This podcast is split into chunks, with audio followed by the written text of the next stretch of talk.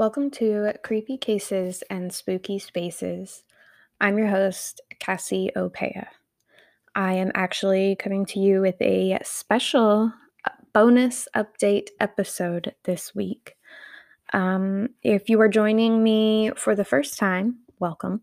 And uh, I recommend that you go back and listen to the episode titled Septic Tank Sam from June 4th. And if you are rejoining me, welcome back. And if you have already listened to that episode, um, I actually have some good news. Actually, I hate to call it good news, but I guess it is good news in a way. They have identified the man who was known as Septic Tank Sam for 44 years um, after he was found in a septic tank, badly decomposed, on April 13th, 1977, when Charlie and Mavis McLeod returned to their abandoned farm, scavenging for a septic tank pump. They came across the decomposed body of a man and they found after they during the autopsy that he actually endured a pretty torturous death. Um, they found his body wrapped in a yellow bed sheet and bound with a nylon rope. And they had found that he was beaten. He was tied down and tortured with a blowtorch and lit cigarettes. He was also sexually mutilated to the point that they couldn't tell he was a male until a couple of months after they had found him. And he was actually shot at least twice, once in the head and the chest. And then he was dumped into the six foot tank or six foot deep tank. Um, and had quicklime poured on him, um, hoping to decompose the body. He was actually, they say, he was probably in the septic tank for at least a year. Um, but they just announced at the end of June that they have identified him. And he is Gordon Edwin Sanderson of Edmonton. He was known as Gordy to his friends and family. He was born in Manitoba in October of 1950 and appeared to have been 25 or 26 when he was murdered.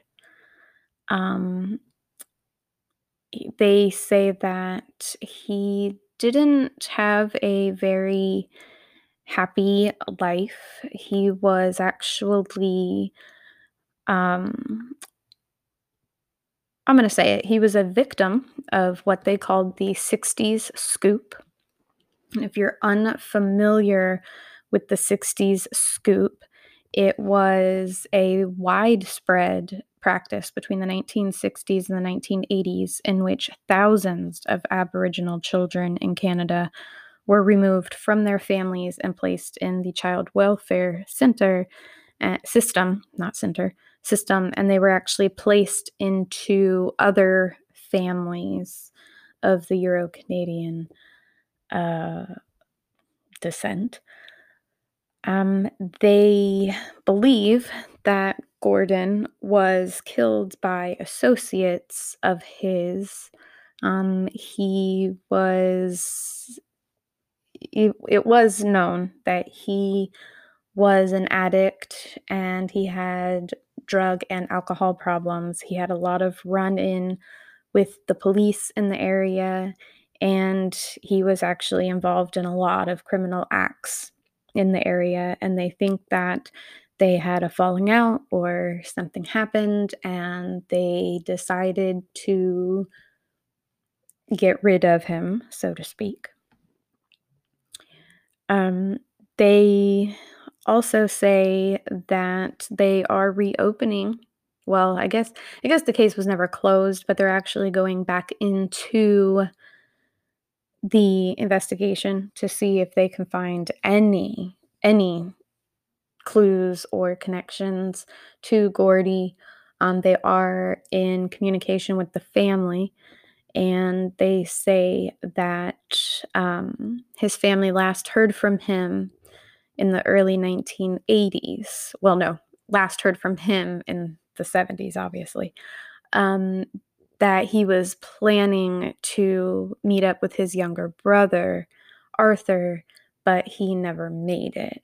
His sister reported him in the early 1980s, but she actually never received any news as they didn't they weren't they didn't know who he was.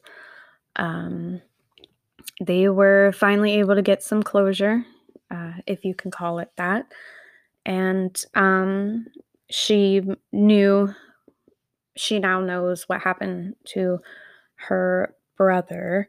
Um, so it is something that is really good news. Um, we should be thankful that DNA has progressed to where we can slowly but surely start um, closing out cold cases like this and giving, you know, the families and also the victims. Uh, he's now, you know, he now has a name. He's no longer an unidentified man who is best known as Septic Tank Sam. He now has his name of Gordon Sanderson back, and I hope that um, I hope they can find answers. Um, it happened so long ago that the murderers are probably deceased by now. Um, but if not, I hope that they are terrified. And I really hope that maybe we can get some justice for Gordon. Um, uh, I'll end that here. But um, I hope everybody, I just wanted to bring everybody the good news. And I hope you all stay safe. And I will see you next crime.